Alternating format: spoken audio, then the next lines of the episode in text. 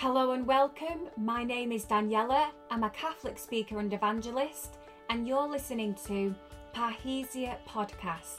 Parrhesia from the Greek meaning to speak all freely, openly, and boldly. In the words of Hebrews 3:13, I am here today to encourage you. Yes, Jesus Christ is alive. He loves you and I am cheering you on. I pray you're greatly blessed and invite you to subscribe for the latest episodes and to share this podcast. Today is the day of the Lord, Sunday, and I'm really excited because it's my first time ever recording a podcast. And what better day than a Sunday for the glory of God? This got me thinking it's true, every day is a blessing and a grace. But the church teaches that Sundays in particular are a day of powerful blessing and grace because it's the day that we celebrate Christ's victory over sin and death.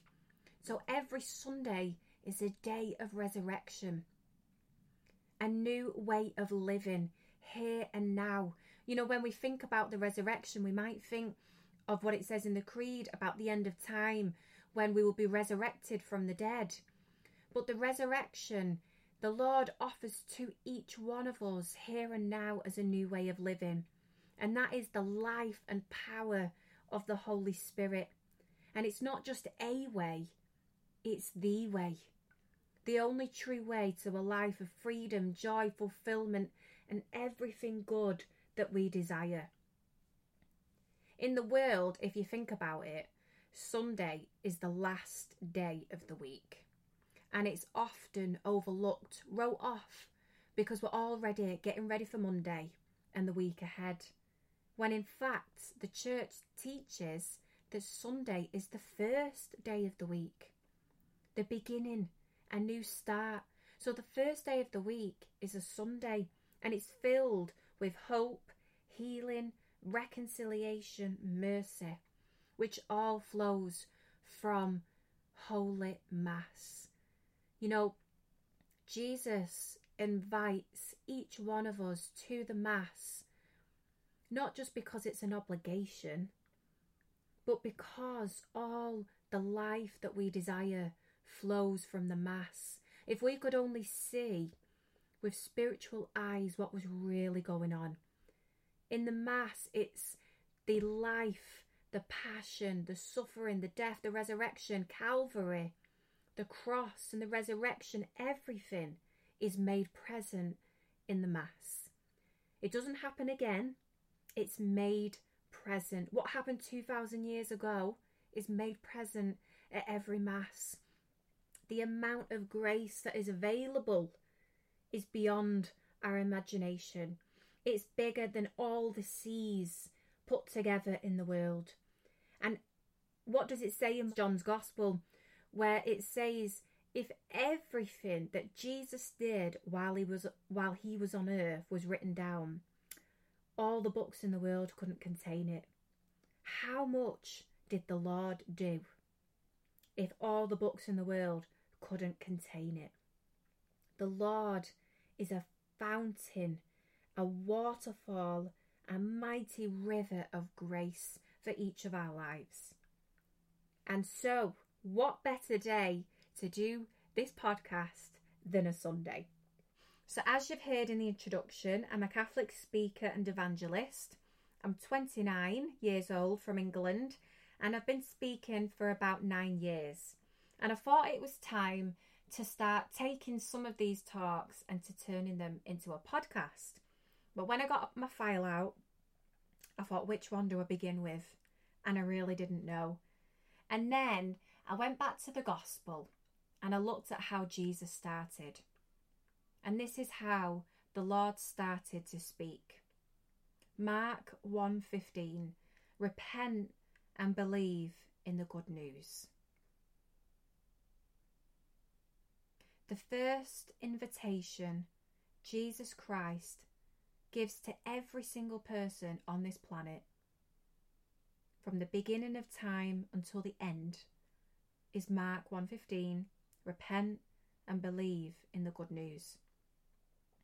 And if you know me, I like to dig in to the scriptures with the Greek or the Hebrew.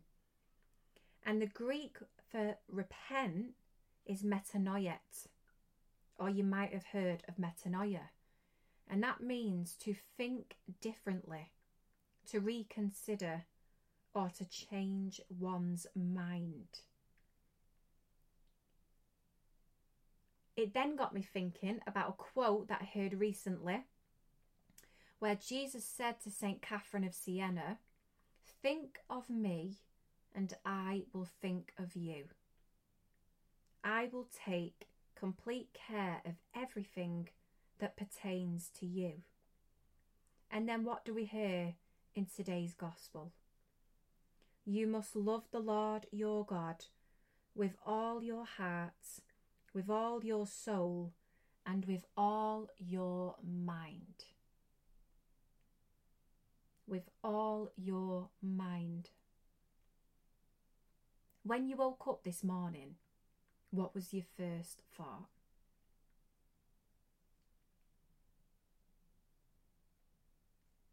Now, this is taking me back to a talk that I actually gave in April this year. Did you know that scientists and psychologists have proven that with every thought that we have, whether it's good or bad, the brain releases chemicals into the body so that we literally feel what we think.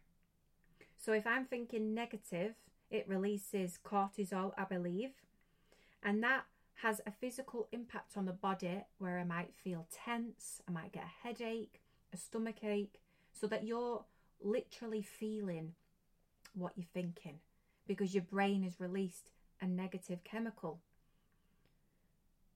And what did Jesus say in Matthew 12 34? Out of the abundance of the heart, the mouth speaks.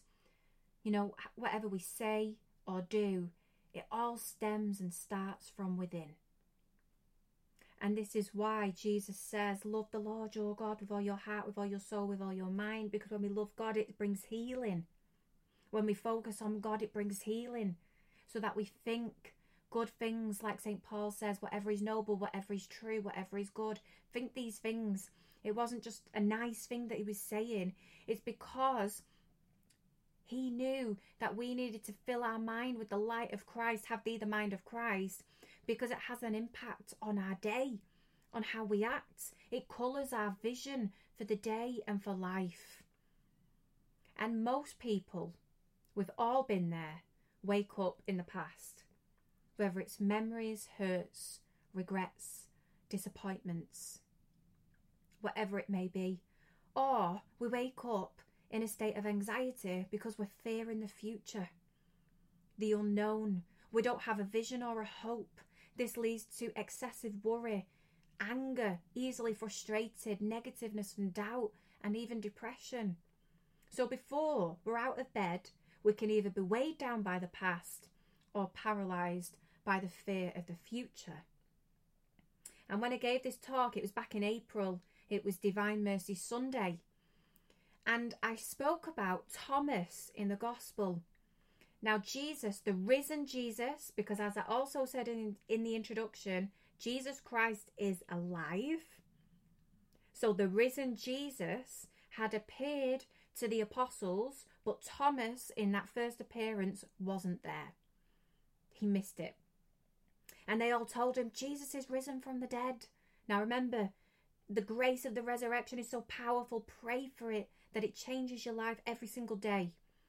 And they're saying to Thomas, Jesus is alive. They're all in the upper room. They're afraid because they've just seen their Lord, their Master, be crucified. But they're also amazed because he's been he's rose from the dead. And they're telling Thomas they're all hiding in the upper room, the doors are locked, and they're in this state of well, I, wouldn't know how to describe it. And Thomas says to them, Unless I see the holes that the nails made in his hands, and can put my finger into the holes they made. And unless I can put my hand into his side, I refuse to believe. repent and believe in the good news. Thomas was still in the past, distraught by the pain of the cross, and that is understandable. You know, we all carry crosses and pains and wounds, and some of them are terrible. And the Lord does understand. But he, he encourages us to trust. And Thomas at this time couldn't. He just couldn't accept that the Lord could be risen from the dead. You know, by living in the past or fearing the future, we close our hearts to the present, to the now. And truly, God is here in the now. The Lord is here now as I speak and as you listen. The Lord is here with us now, offering the grace of the resurrection now. But when we're living in the past or fearing the future, we close our hearts. You know, the scripture said on this Sunday, the doors were closed in the room where the disciples were. You know, the upper room symbolizes the heart. And the doors on this occasion, they weren't just closed, they were locked. But the Lord is so merciful. You know, one thing, we need to get to know Jesus. We need to get to know him, what he's like, who he is. And I'm not saying you don't know him, but we can know someone more. And, you know, the Lord is inexhaustible. We can't know him enough. He's God infinite. And it's good to get to know who the Lord is, what he's like, who he is, how he acts, how he speaks. And the best way is reading sacred scripture. The life of Jesus, everything he did. But the Lord is merciful and he meets us right where we're at. You know, it says in Revelation 3:20, "Behold, I stand at the door and knock." But on this occasion, the doors were closed and Jesus came in and stood among them, the scripture says. So this time, he didn't even knock, he just came in. But if you think about it, imagine if Jesus knocks, the disciples, even though they've seen him risen from the dead, they were still in fear. They wouldn't have opened to someone who was knocking at the door because they would have feared who was behind the door. They didn't know. And so on this occasion, Jesus had to just come in. The mercy of the risen Lord is that He gets through our barriers when we're too afraid, when we don't know where the key is, when we've barricaded ourselves in, when we can't be bothered. All of these things, Jesus comes in. And it's called the priority of grace. Sometimes the Lord just comes in. He'll never overstep our freedom. He's a gentleman. But each of us should be open to that visitation of Jesus when he breaks through the barrier. And he knows the right time to do that. And what are his first words in this gospel? Peace be with you. The first gift Jesus brings to every single one of us is peace peace that you don't need to be ashamed of the past because He's our merciful Redeemer and Saviour. That you don't need to fear the future because God is truly in control, especially when you commit yourself to Him. He honours your trust. He absolutely honours your trust. And I'll just read a quote that I read recently that the Lord said St. Gertrude, the firm confidence a person has in me, believing that I truly can help him at all times and desire to do so, steals my heart and does such violence to me that I cannot but favour such a soul because of the great pleasure I experience in seeing it so dependent upon me, and in order to satisfy the great love I have for it. We steal the Lord's heart when we trust, when we turn to Him. And it's His peace that enables us to do so. You know, His peace that surpasses all understanding will guard our hearts and our minds in Christ Jesus. You know, the Lord's ears are really sensitive. He's not deaf, he never ever misses a word a thought, or a prayer that you make. Put your finger here and see my hands. Reach out your hand and put it in my side. Do not doubt, but believe. That was a response to Thomas's doubt. Unless I see the holes that, na- that the nails made in his hands and can put my finger into the holes that they made, and unless I can put my hand into his side, I refuse to believe. And so Jesus told Thomas to put his hands in the holes in Jesus in his hands and the hole that was pierced in his side. He uses Thomas's very doubt to bring him healing and freedom, to bring him the gift of faith. You know, the Lord's healing is real and it's tangible. And as we just seen, He can even use our doubts, our weaknesses as part of the process. My power is made perfect in weakness. So do not despise your weakness because the Lord knows that at the end of the day, we are dust, as it says in Genesis. You are dust, and to dust you shall return. He knows we are fragile, He knows our weak frame. And just like He knew Thomas's, and so, by touching Christ's wounds, Thomas was not only healed of his doubt that Jesus had risen, he was healed from the past, the distraught of seeing Jesus on the cross in so much agony and suffering. You know, he couldn't get over this, he couldn't get over the wounds, the cross, and yet here he was facing them, reconciling with them. And we cannot reconcile with the past, with pains, with wounds, without Jesus. We just can't. Jesus stands at the centre of everything, and He is our reconciliation. Only in Christ can we understand our life and everything that we've been through, because He brings that peace that surpasses all understanding.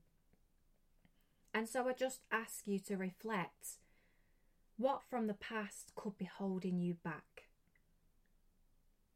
What fears could be paralysing you? What are you doubting?